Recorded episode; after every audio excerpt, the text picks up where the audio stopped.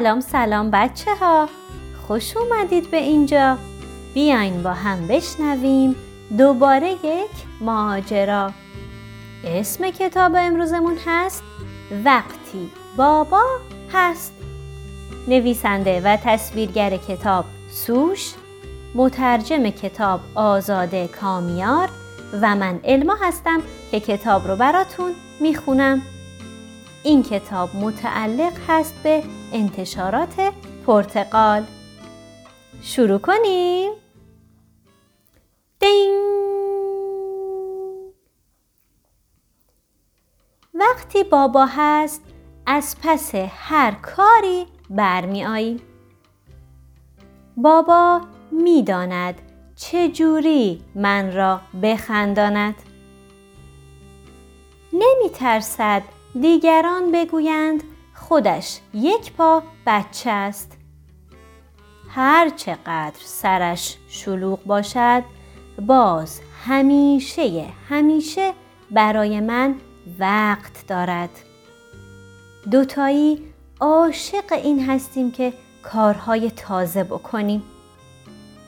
حالا اگر هم پوست تخم مرغ افتاد توی املتمان هیچ اشکالی ندارد. اگر غمگین باشم بلد است دلداریم بدهد. من هم بلدم دلداریش بدهم. نه من نه خودش دوست نداریم برود سفر.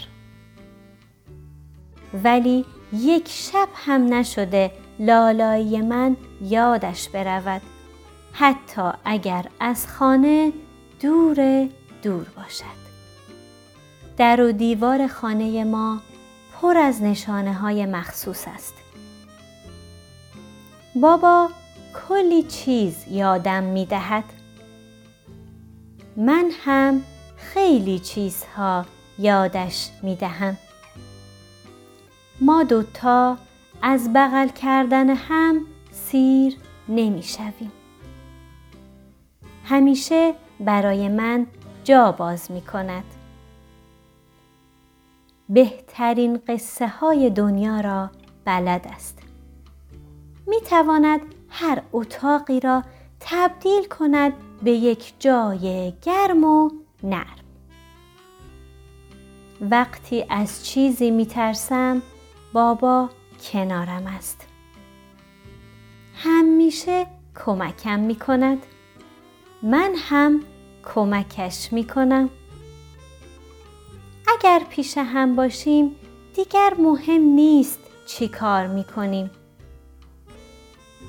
وقتی بابا هست دستم می رسد به ستاره ها.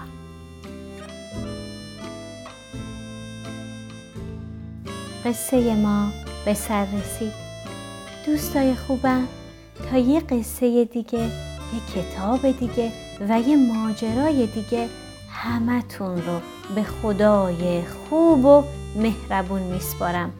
دوستتون دارم و خدا نگهدار.